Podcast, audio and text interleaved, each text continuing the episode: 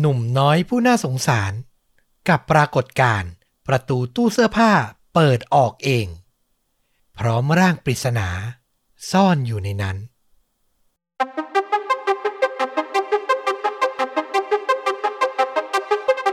สวัสดีครับ สวัสดีครับ เรื่องจริงยิ่งกว่าหนังพอดแคสต์จากช่องชวนดูดะ อยู่กับต้อมครับ แล้วก็ฟลุกครับ กับหนึ่งเรื่องจริงสุดเข้มข้นจนถูกนำไปสร้างเป็นภาพยนตร์นะครับผม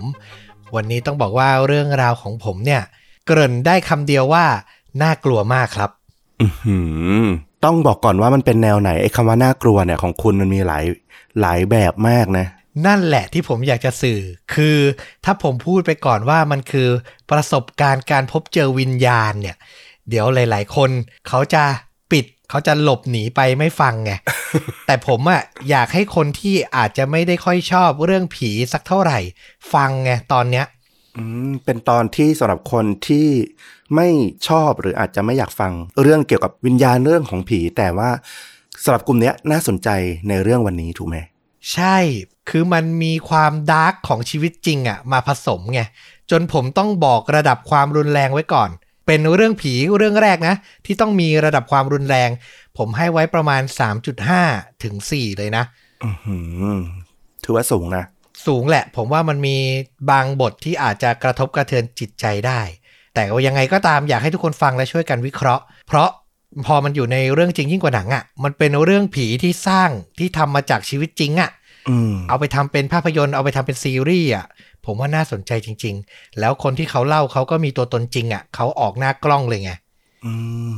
น่าสนใจมากงั้นไปเลยดีกว่า ครับผมวันนี้เนี่ยพาฟลุกและคุณผู้ฟังไปทำความรู้จักกับผู้ชายคนหนึ่งเขาชื่อว่า คุณเจสันฮอว์กินส์เขาเนี่ยเป็นชาวอเมริกันนะ แล้วก็มีอาชีพเนี่ยจริงๆแล้วอะคือเป็นนักสร้างหนังอะ อยู่เบื้องหลังเขียนบทกำกับโปรดิวส์แล้วไอเรื่องราวที่ผมนำมาเล่าวันเนี้ยมาจากเรื่องราว ภาพยนตร์ซีรีส์ที่เขาอะเป็นคนเบื้องหลังนี่แหละ แต่เขาอะตัดสินใจออกมาเบื้องหน้าด้วยอะอืมบอกก่อนเลยแล้วกันนั่นก็คือซีรีส์ทาง Netflix เรื่อง Haunted อ่าออกฉายครั้งแรกเนี่ยในปี 2018 ก็คือจะนำเรื่องราวประสบการณ์จริงของบุคคลที่มีตัวตนจริงเนี่ยนะ มาถ่ายทอดเหมือนเป็นภาพยนตร์จำลองอะ่ะ ถ้าเป็นบ้านเราก็ย้อนไปไกลหน่อยก็อาจจะแบบชมรมขนหัวลุกอะไรประมาณเนี้ย อืม อ่า แต่อันเนี้ยเป็นประสบการณ์จริงแล้วคุณคิดดู คนที่อยู่เบื้องหลังซีรีส์ขอออกมาเล่าตอนแรกของซีซั่นเลย อืมอื้อหือเปิดเผยชีวิตส่วนตัวเลย น่าสนใจมากๆนะครับ คุณเจสันเนี่ยเขาบอกว่าชีวิตในวัยเด็กของเขาอะมันไม่ค่อยดีสักเท่าไหร่ ย้อนไปตอนนั้นเขาอายุประมาณ 8 ขวบ ครอบครัวเนี่ยก็จะมีคุณพ่อแล้วก็คุณแม่ แล้วก็ตัวเขาแค่ 3 คนเท่านั้น คุณพ่อเนี่ยมีอาชีพขับรถบรรทุกครับ ซึ่งไฮไลท์เลยก็คือเขาอะจะอยู่ไม่เป็นหลักเป็นแหล่ง คือไม่มีบ้านที่อยู่ประจำอะ ต้องย้ายเมืองย้ายที่อยู่ตามพ่อแล้วแต่พ่อจะไปขับรถละแวกไหน ที่อยู่ประจำของเด็กชายเจสันน่ะในวัยประมาณ 8 ขวบเนี่ยก็คือ ตามโรงแรมโมเตลอะอืมนึกภาพเนอะโรงแรมริมถนนเล็กๆ อ่า ถ้าเราดูภาพยนตร์ฮอลลีวูดบ่อยๆ ก็จะเจอโรงแรมที่มันชอบเกิดเหตุสยองอะ ที่แบบว่ามีห้องเล็กๆ ติดๆกันนะนะครับ ชั้นเดียวอะสองชั้นอะไรอย่างเงี้ยนะ คุณเจสันใช้ชีวิตอย่างนั้นมาตลอดเลย แต่มันมาถึงจุดเปลี่ยนในวันหนึ่ง คือหลังจากเร่ร่อนไปเดินทางไปกับคุณพ่อคุณแม่ ไปอยู่ตามโรงแรมได้สักพัก มันเกิดเหตุการณ์คือ มีผู้ชายคลุ้มคลั่ง ถือขวานวิ่งออกมาจากห้องอะอื้อหือแล้วก็เอามาไล่จามคนที่อยู่ที่ลานจอดรถ สุดท้ายเสียชีวิตไปหนึ่งคนน่ะ จากนั้นน่ะ ความคลุ้มคลั่งของชายคนนี้ไม่จบลงแค่นั้น เขาหันมามอง เห็นห้องที่คุณเจสันเนี่ยอยู่กับพ่อกับแม่เนี่ย เหมือนแง้มประตูแง้มหน้าต่างดูเขาอยู่อะ ก็เหมือนคลั่งแล้วจะวิ่งเข้ามาทำร้ายอะ แล้วพ่อกับแม่ของเจสันน่ะพยายามปิดประตูล็อกประตูแล้วดันเพื่อไม่ให้ชายคนเนี้ย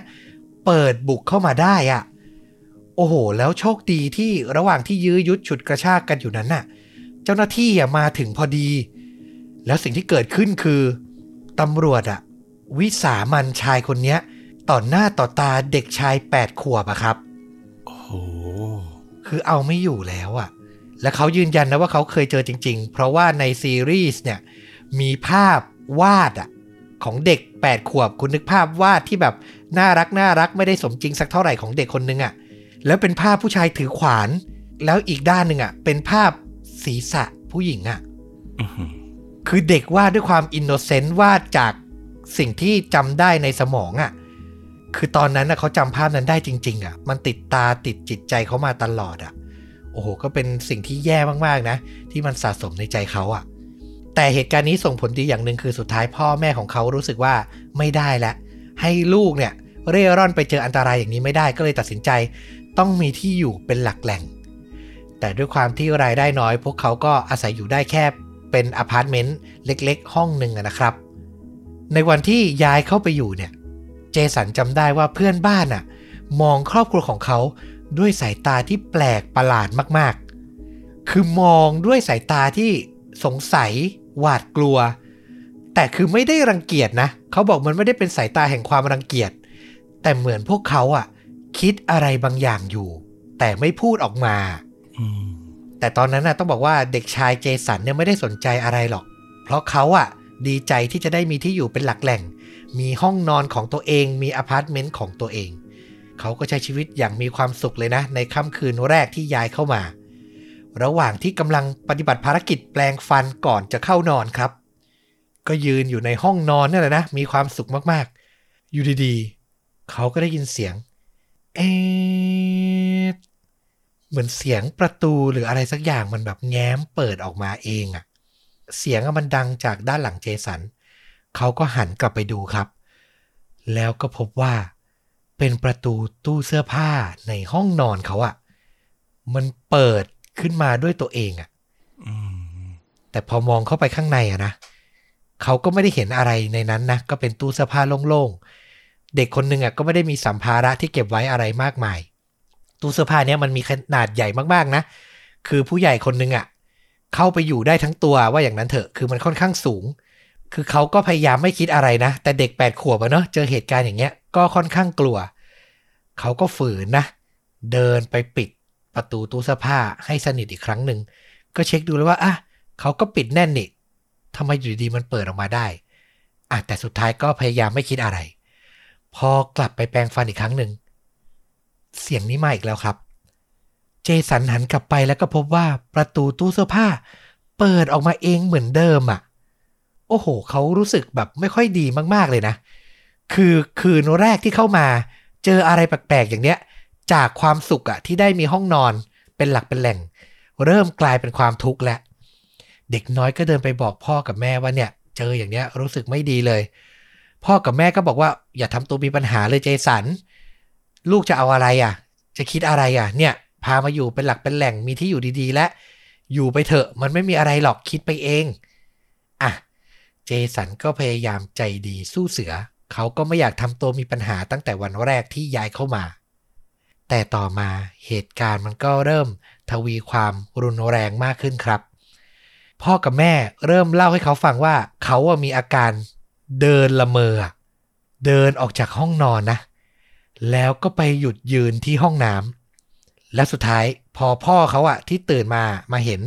ก็จะปลุกให้เขาได้สติขึ้นมา อันนี้คือฝั่งพ่อแม่เนี่ย เห็นเจสันมีอาการอย่างนี้นะ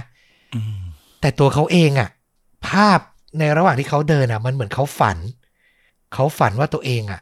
เดินเข้าไปในห้องน้ำนะ มองไปที่อ่างอาบน้ำแต่ตรงนั้นน่ะ มันไม่ใช่เป็นห้องน้ำโล่งๆไง มันมีเด็กผู้ชายคนหนึ่งอะ ยืนหันหลังอยู่อะ และพอเจสันเดินเข้าไปใกล้ๆในฝันนะครับ เด็กคนนั้นน่ะ ก็หันหน้ากลับมา พร้อมสีแดงฉานเต็มหน้าเลยอะ คือมีเลือดอยู่เต็มหน้าเลยครับ แล้ววินาทีนั้นน่ะเขาก็ได้สติ เหมือนกับพ่อเขาอะเดินมาปลุกมาจับบ่าเขาพอดี พอเหตุการณ์เนี้ยมันเริ่มรุนแรงมากขึ้น เริ่มเจออะไรบ่อยๆ มากขึ้น นอกจากแค่ประตูตู้เสื้อผ้าเปิด เด็กน้อยก็เริ่มมีอาการหวาดกลัว เริ่มวิตกกังวล เริ่มนอนไม่หลับ แต่ทั้งหมดนี้มันเป็นแค่จุดเริ่มต้นเท่านั้นครับ เพราะสิ่งที่น่ากลัวที่สุด มันกำลังจะเกิด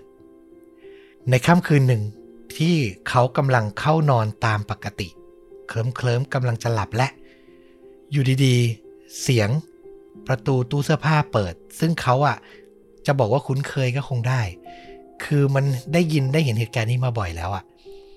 ครั้งเนี้ยก็เป็นอีกครั้งที่ตู้เสื้อผ้าเปิดขึ้นเองครับ แต่มันไม่เหมือนทุกครั้ง เพราะมันมีบางสิ่งอยู่ในนั้นด้วยอะเจสันที่สลึมสลือเคลิ้มเคลิมเนี่ยก็ค่อย ๆ พยายามเปิดตาขึ้นมาดู แล้วเขาก็เห็น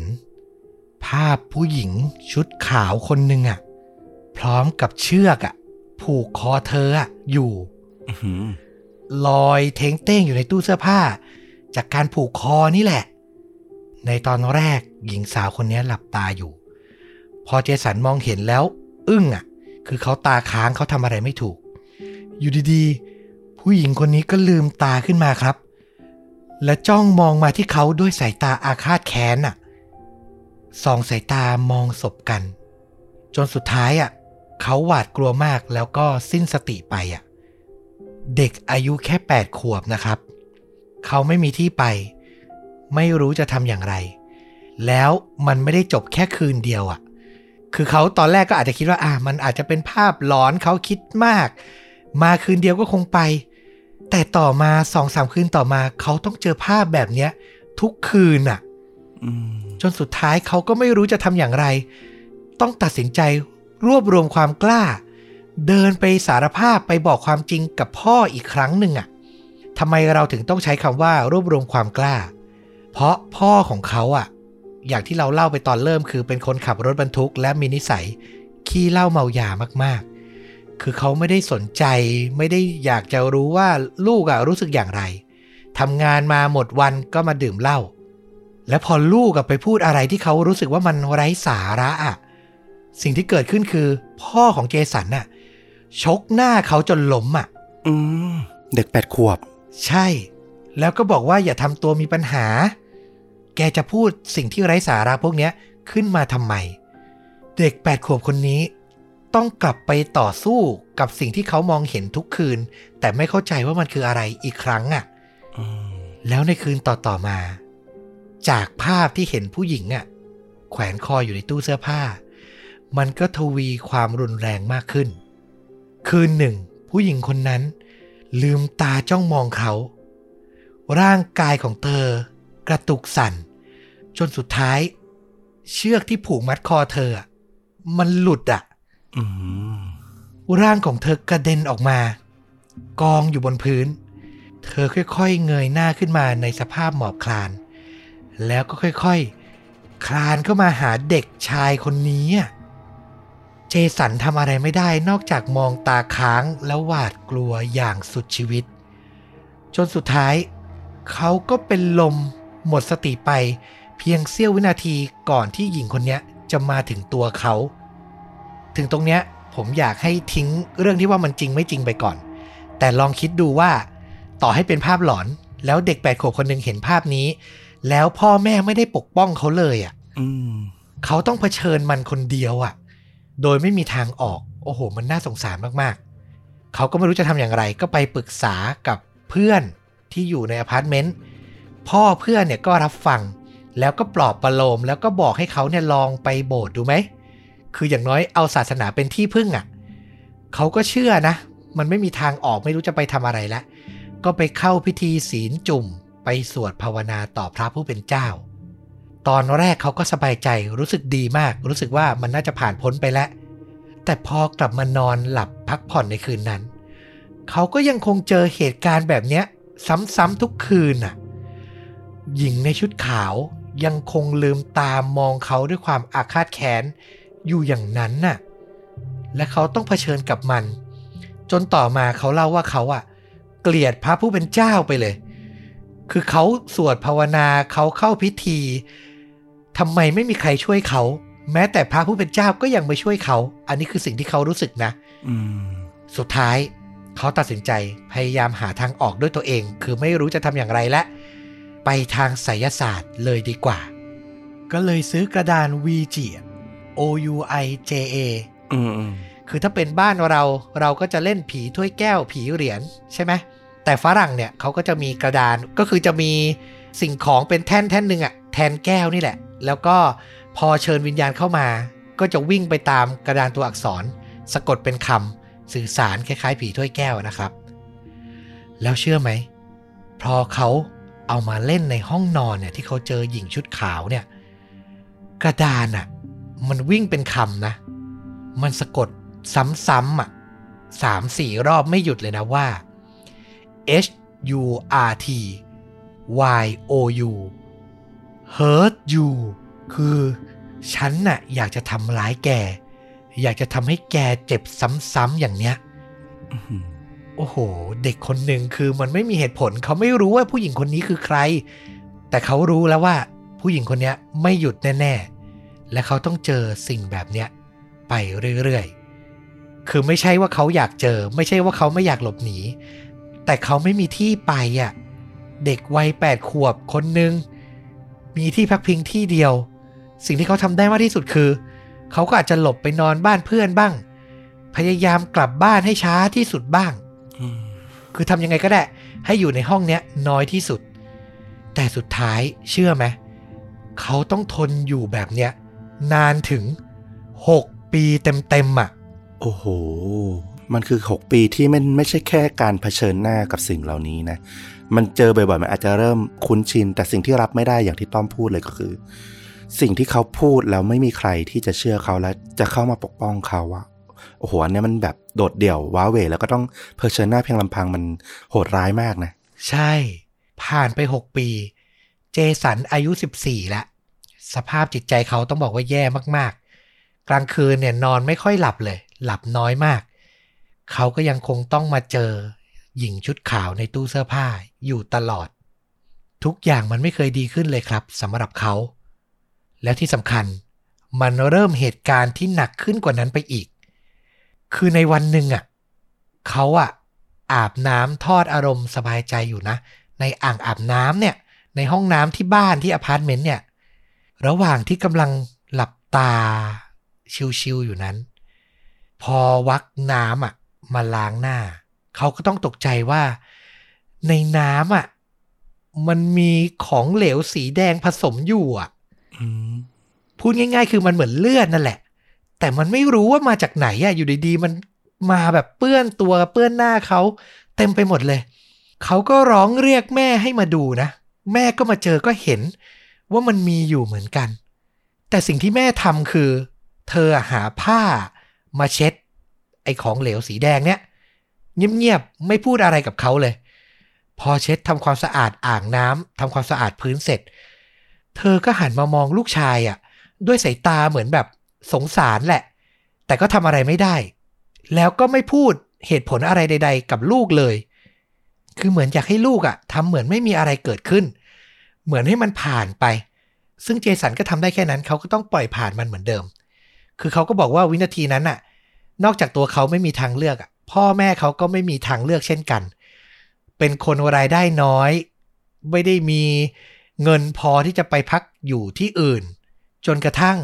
ผ่านไปอีกสักพักไม่ถึงปีนะ สุดท้ายแล้วอะพ่อและแม่ก็เก็บหอมรอมริบได้จำนวนหนึ่ง แล้วเหตุผลอีกอย่างหนึ่งก็คือแม่ของเขาอะ ตั้งท้องน้องชายของเขา ครอบครัวก็เลยตัดสินใจจะย้ายรัฐครับ คราวนี้จะเป็นบ้านและอยู่เป็นหลักเป็นแหล่ง มีอาณาเขตที่มากขึ้นสบายใจขึ้น เด็กชายเจสันวัย 14 สบายใจและดีใจที่สุดในชีวิตครับ เขาคิดว่าจะหลุดพ้นแล้วอะออกจากที่นี่ไปอะไม่ต้องเจอตู้เสื้อผ้านี้อีกแล้ว ไม่ต้องเจอหญิงชุดขาวคนนี้อีกแล้ว ก็เก็บของด้วยความสบายใจเลย แต่ในวินาทีที่เขาอะเดินลงมาชั้นล่างเนาะก็เห็นพ่อแม่เนี่ยกำลังพูดคุยกับช่างประจำอาคารประจำอพาร์ตเมนต์อยู่ ประโยคที่เขาได้ยินอะมันทำให้เขาอึ้งไปเลย ช่างคนนั้นน่ะพูดกับพ่อแม่เขาว่า ไม่น่าเชื่อเลยเนาะผมคิดไม่ถึงเลยว่าพวกคุณน่ะ จะอยู่มาได้นานขนาดนี้ เจสันได้ยินคำเนี้ย ก็เดินไปถามช่างคนนี้ต่อหน้าพ่อแม่เลยว่า คุณหมายความว่าไงอะ มันเกิดอะไรขึ้น มันมีเรื่องราวอะไร สุดท้ายเหมือนจะย้ายออกแล้วอะ ช่างคนนี้แล้วก็พ่อแม่ก็เลยเล่าให้เจสันฟังว่า ก่อนหน้าที่เขาจะย้ายเข้ามา เมื่อ 6 ปีก่อนนะ เพียงสัปดาห์เดียว สิ่งที่เกิดขึ้นในห้องนั้นคือ มีแม่คนหนึ่งครับ เธอมีลูกชายคนหนึ่งแล้วก็ลูกสาวอีกคนหนึ่งอายุเด็กมากลูกชายเนี่ยเท่าที่เราจำได้จำไม่ผิดนะ ไม่เกินห้าขวบ ส่วนลูกสาวเนี่ยประมาณสองขวบเท่านั้น อืม คุณแม่น่ะเกิดคลั่ง แล้วจับลูกทั้งสองคนน่ะ กดหัวลงในอ่างน้ำจนเสียชีวิตทั้งคู่อะอือหือและจากนั้น เธอก็เดินเข้าไปในตู้เสื้อผ้านำเชือกมาผูก คอตายครับ แล้วร่างของทั้งหมดอะถูกทิ้งไว้ระยะใหญ่ ๆ เลย กว่าสามีหัวหน้าครอบครัวของบ้านนั้นน่ะจะเดินทางกลับมาจากทำงานแล้วก็มาเจอในที่สุด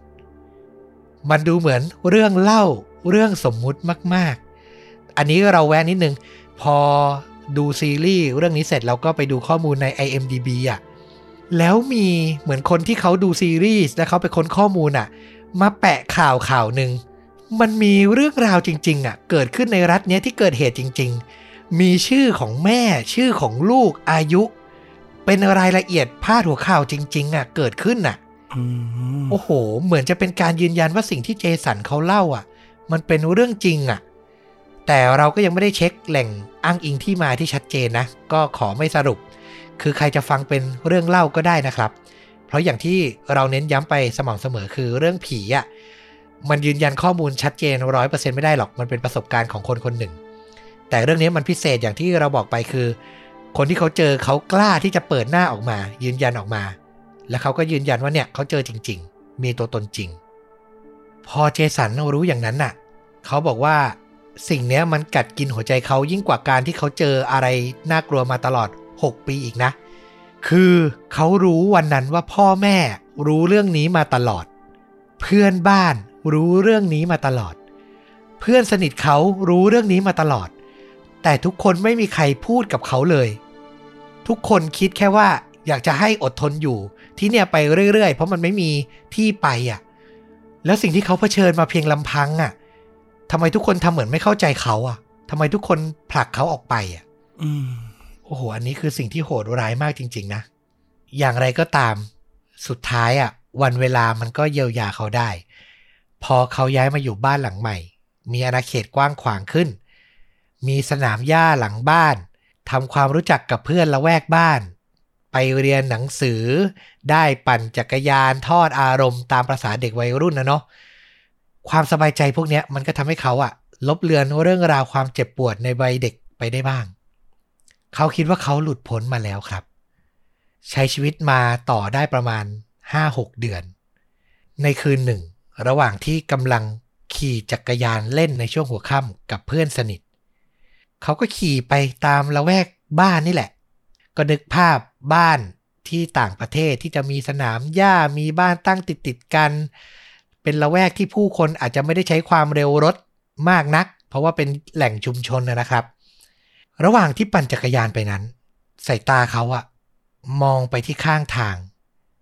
และภาพที่ปรากฏ ก็ทำให้เขาอะไม่สามารถละสายตาจากมันได้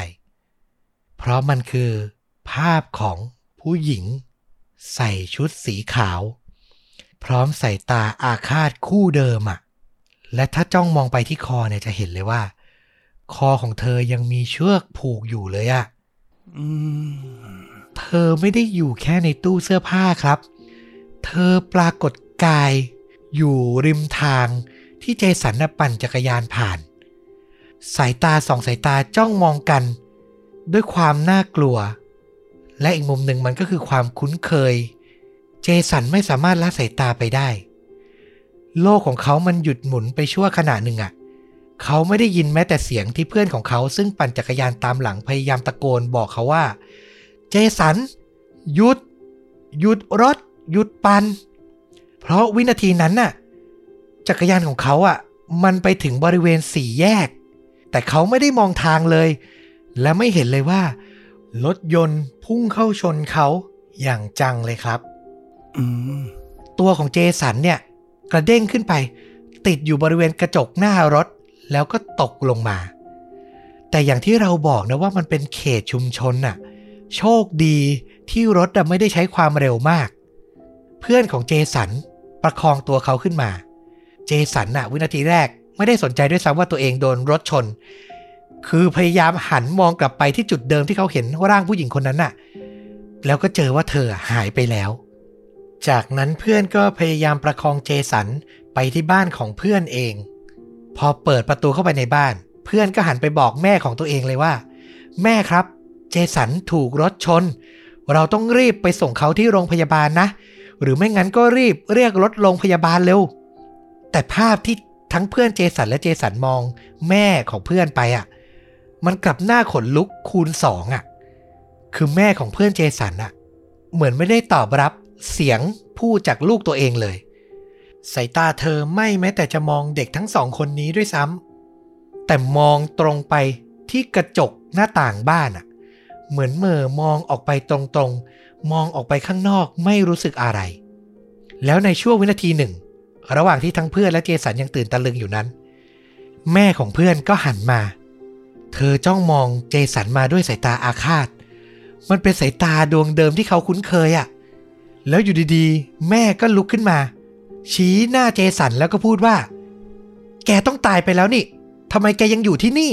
อืม คือวินาทีนั้นน่ะ เจสันเชื่อว่า ตรงนั้นน่ะไม่ใช่แม่ของเพื่อน แต่คือผู้หญิงชุดขาวที่ยืนพูดกับเขาอยู่อืมโอ้โห คือเด็กคนหนึ่งเหมือนตัวเองจะหลุดพ้นแล้ว แต่มาเจออะไรซ้ำๆแบบเนี้ย คือเหมือนจิตใจเขาจากที่ขึ้นมาแล้วดีขึ้นแล้ว มันดำดิ่งลงไปอีกครั้ง หลังผ่านเหตุการณ์ในวันนั้นไป สุดท้าย เขาคิดแล้วว่า โอ้โห ตอนเนี้ยผู้หญิงคนเนี้ยไม่ได้แค่รังควานเขาแล้ว แต่สามารถรังควานคนรอบตัวเขาได้อีกด้วย เจสันบอกว่าตอนนั้นเขาคิดว่า ถ้าอยู่ต่อ พ่อแม่ก็ไม่เชื่อเขา และสักวันหนึ่ง พ่อแม่อาจจะได้รับอันตรายจากสิ่งที่มันไล่ตามเขาอยู่ก็ได้ เด็กน้อยอายุ 14-15 ตัดสินใจจะไปใช้ชีวิตเพียงลำพังครับ เขาหนีออกจากบ้าน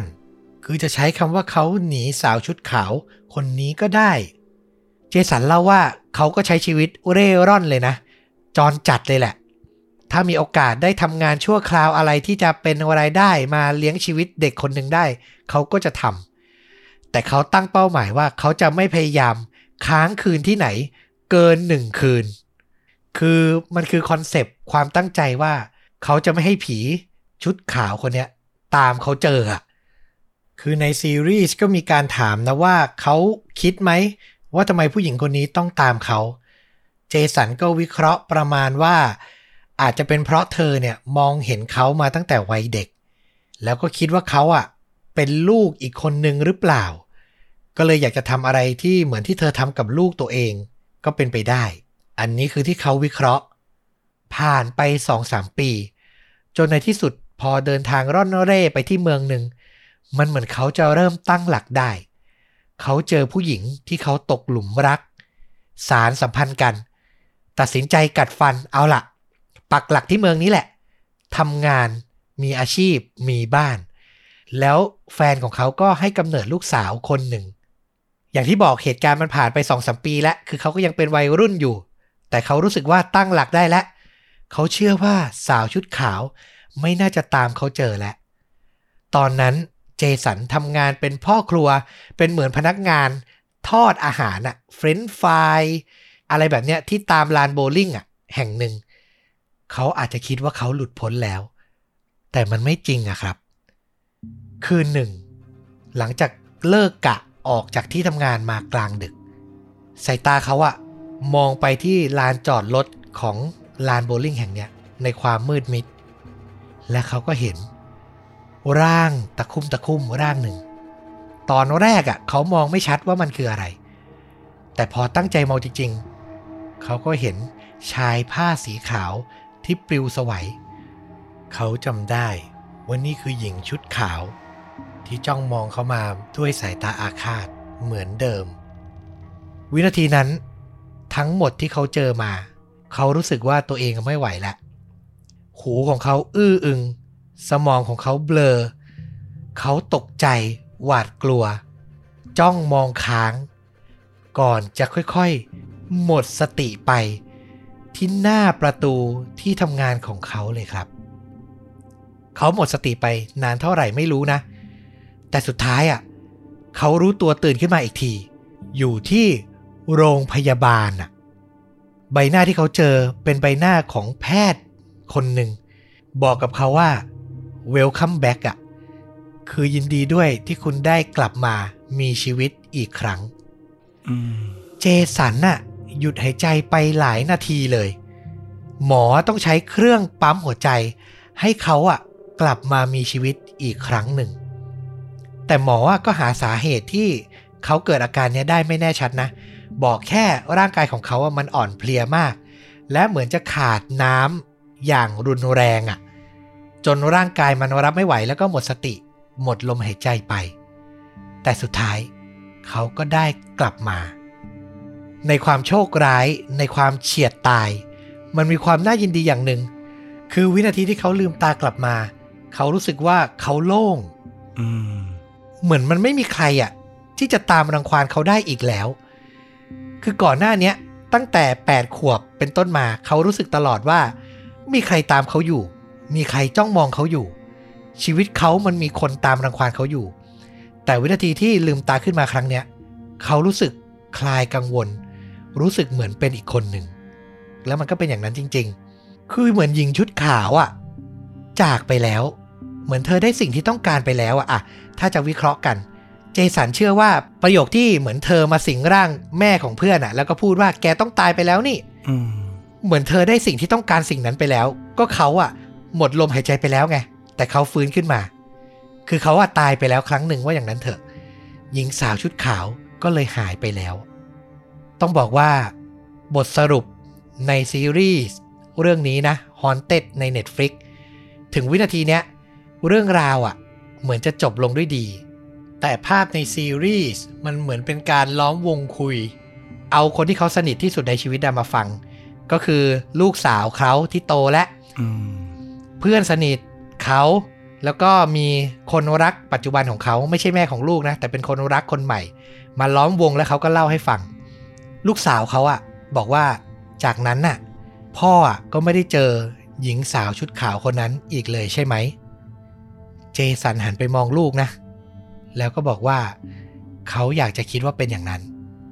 แต่ก่อนหน้าที่เขาจะมาอัดรายการอัดซีรีส์เรื่องเนี้ย ซึ่งออกฉายในปี 2018 ไม่นาน สิ่งที่เขาเจอคือในคืนหนึ่งอะเขาลืมตาตื่นขึ้นมากลางดึก แล้วหญิงสาวชุดขาวอะ ก็ยืนอยู่ข้างเตียงเขาครับอืมนั่นคือสายตาคู่เดิมที่มันหายไปประมาณ 20-30 ปีอะ จนเขาโตขึ้นมาแล้วอะ เธอยังคงมองเขาอยู่ด้วยความอาฆาตแค้น และเนี่ยคือสาเหตุที่ทำให้เขาตัดสินใจมาถ่ายทอด เรื่องจริงในชีวิตเรื่องนี้ออกมา เพราะเขาไม่รู้ว่าต่อไปอะ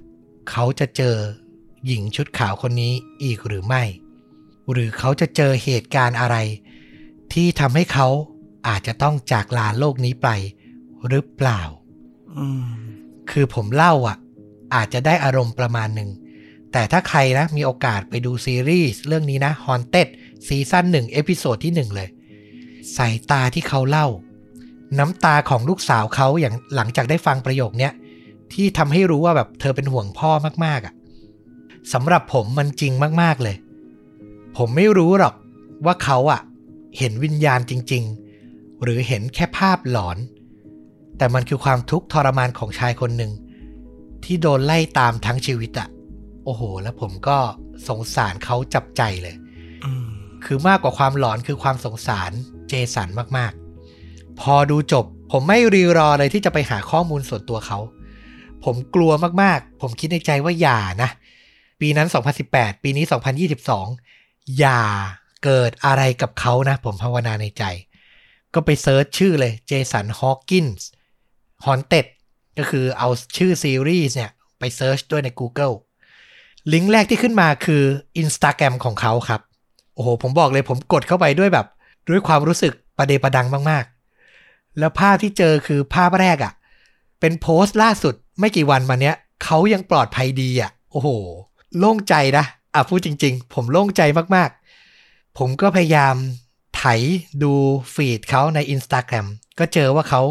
ก็ใช้ชีวิตอยู่กับแฟนคนปัจจุบัน แล้วก็มีลูกชายตัวเล็กๆ มาใหม่คนนึงและ เหมือนชีวิตเขาจะไปได้ดี แล้วตลกร้ายมากๆ คือ เขายังเป็นคนเบื้องหลังสร้างภาพยนตร์อยู่นะ แต่ภาพยนตร์ที่เขาสร้างอะ่ะ มันคือแนว horror อะฟลุกโอ้โห เขาถ่ายกับตัวแสดงที่แบบ makeup หน้าตาน่ากลัวแบบเยอะมากๆอะ่ะ คือมองอีกมุมหนึ่งก็อาจจะไม่แปลก คือเขาเจอจนชินอะ่ะ แล้วเขาก็เลยทำได้ก็เป็นไปได้เนาะ ผมก็พยายามไล่โพสต์ไปไปจนถึงช่วงปี 2018-2019 ที่เหมือนซีรีส์เรื่อง Haunted เนี่ยออกฉายใหม่ๆ ก็เจอโพสต์ที่เขาแบบโพสต์โปรโมทว่าเนี่ย เรื่องจริงของเขากำลังจะได้ออกอากาศนะ รอติดตามกัน แล้วก็มีผู้ชมหลายคนเลยไปโพสต์ ถามว่า คุณยังเจอสาวชุดขาวอยู่ไหม คุณสบายดีนะ และเขาก็ตอบว่าตอนเนี้ยผมสบายดีมากๆ ผมอะย้ายเมืองจากสถานที่ที่เจอหญิงชุดขาวล่าสุด ย้ายมาอยู่อีกรัฐข้ามฟากเลยเป็นพันๆกิโลเมตร และตอนนี้ผมก็สบายดี และเนี่ยจนถึงปัจจุบัน ผมก็รู้สึกว่าเขาอะน่าจะยังสบายดีอยู่นะ แต่ไม่รู้นะว่าเจอไม่เจอ เขาก็ไม่ได้มีการโพสต์ เล่าอะไรมากกว่านั้น และนี่แหละคือเรื่องราวทั้งหมดของชายที่ชื่อว่าเจสันฮอว์กินส์ครับ ย้ำอีกที ฟังแล้วใช้วิจารณญาณ ดีๆ เชื่อก็ได้ไม่เชื่อก็ได้ คุณฟุกฟังแล้วเป็นอย่างไรบ้าง ก็อย่างที่เราพูดกันไปก่อนหน้านี้นะเราว่าแบบช่วงเวลาที่เด็กคนหนึ่ง จะเติบโตขึ้นมาแล้วก็เรียนรู้ โลกรอบตัวเขาเนาะโอเค ผมเข้าใจนะ มันมีสองแง่มุมในเรื่องนี้ที่ผมสนใจมาก นอกจากเรื่องของวิญญาณ แล้วก็เรื่องของอประสบการณ์ที่คุณเจสันเขามาถ่ายทอดนะในเรื่องของความหวาดผวาต่างๆ ก็คือในแง่มุมหนึ่งที่เราพูดกันไปแล้วแหละในเรื่องของการเติบโตของเด็ก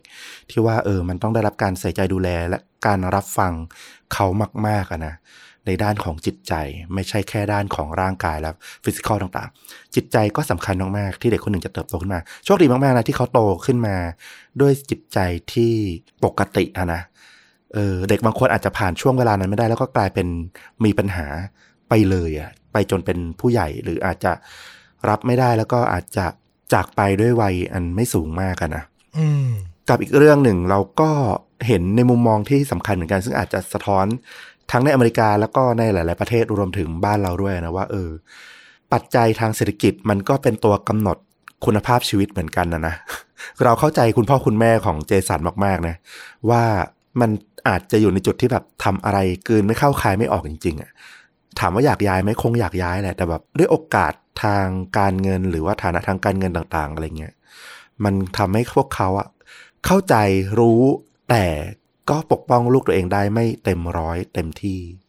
เออเนี่ยน่าสงสารเหมือนกันสำหรับคุณพ่อคุณแม่ เราว่าเขาก็เจ็บปวดไม่น้อยเหมือนกันแหละ ที่ไม่สามารถทำอะไรให้กับลูกตัวเล็กๆของเขาได้มากกว่านั้น ที่เห็นนะก็คือเขาก็ยังอุตส่าห์เก็บหอมรอมริบนะ จนสามารถเอาเงินก้อนสำคัญเนี้ยย้ายบ้านไปสร้างโอกาส สร้างคุณภาพชีวิตใหม่ ๆ ให้ลูกๆได้ มันไม่ก็ไม่ง่ายนะ เป็นการตัดสินใจที่ยากเหมือนกันเพราะว่าเงินก้อนใหญ่มันสามารถไป ปรับปรุงคุณภาพชีวิตในด้านอื่น ๆ ได้อีกเยอะมาก อาจจะเก็บไว้เป็นทุนการศึกษา อนาคตของตัวเจสันเองก็ได้ แต่เขาก็เลือกที่จะปกป้องลูกในจุดที่เขาทำได้เนี่ยวันนั้น เออ เราก็รู้สึกภูมิใจกับคุณพ่อคุณแม่ของเจสันแล้วก็ตัวคุณเจสันด้วยที่ผ่านเรื่องราวทั้งหมด จนเติบโตมามีครอบครัวที่น่ารักจนถึงวันนี้ได้ ก็ถือว่ายังมีโอกาสที่จะได้ใช้ชีวิต แล้วก็ลบล้างสิ่งที่มันรู้สึกแย่ๆประสบการณ์แย่ๆทิ้งไปอะเนาะ ก็ขออวยพรจริง ๆ จากใจเลยให้เขาอะมีชีวิตที่ดีต่อเนื่องไป แล้วถ้าใครสนใจนะ ฟังเรื่องราวนี้แล้วชื่นชอบผมแนะนำเลยครับ ซีรีส์เรื่อง Haunted จาก Netflix นะ เปิดดูได้ตอนนี้เลยทำออกมา 2-3 ซีซั่นและก็จะเป็นธีมประมาณเนี้ยคือนำคนที่เขาประสบพบเจอเหตุการณ์ลี้ลับจริง ๆอะ่ะมาเล่าแล้วก็ถ่ายทอดในรูปแบบภาพยนตร์จำลองนะครับ น่าสนใจจริง ๆ โอ้ขนาดตอนแรกโจหัวมายังดีขนาดนี้ เดี๋ยวผมจะแอบไปดูตอนอื่นๆหน่อยว่ามันดีมากน้อยกว่ากันแค่ไหน แต่ก็แอบมีคอมเมนต์เห็นคนที่แบบรีวิวมาว่า มันก็ peak สุดประมาณตอนสองตอนแรก ตอนต่อๆไปก็เหมือนจะ drop ลงนิดนึง อะอันนี้จริงหรือเปล่าไม่รู้ อันนี้ก็ต้องไปลองพิสูจน์ด้วยตัวเองนะครับเอาแหละ และนี่ก็คือเรื่องจริงยิ่งกว่าหนังใน episode นี้นะครับ ฝากติดตามชุดดูดาทุกช่องทางเหมือนเดิม YouTube Facebook b l o g d i t Spotify Apple Podcast Twitter รวมถึง TikTok กลับมาพบต้อมกับฟุกได้ใหม่ในตอนต่อๆไป วันนี้ลาไปก่อน สวัสดีครับ สวัสดีครับ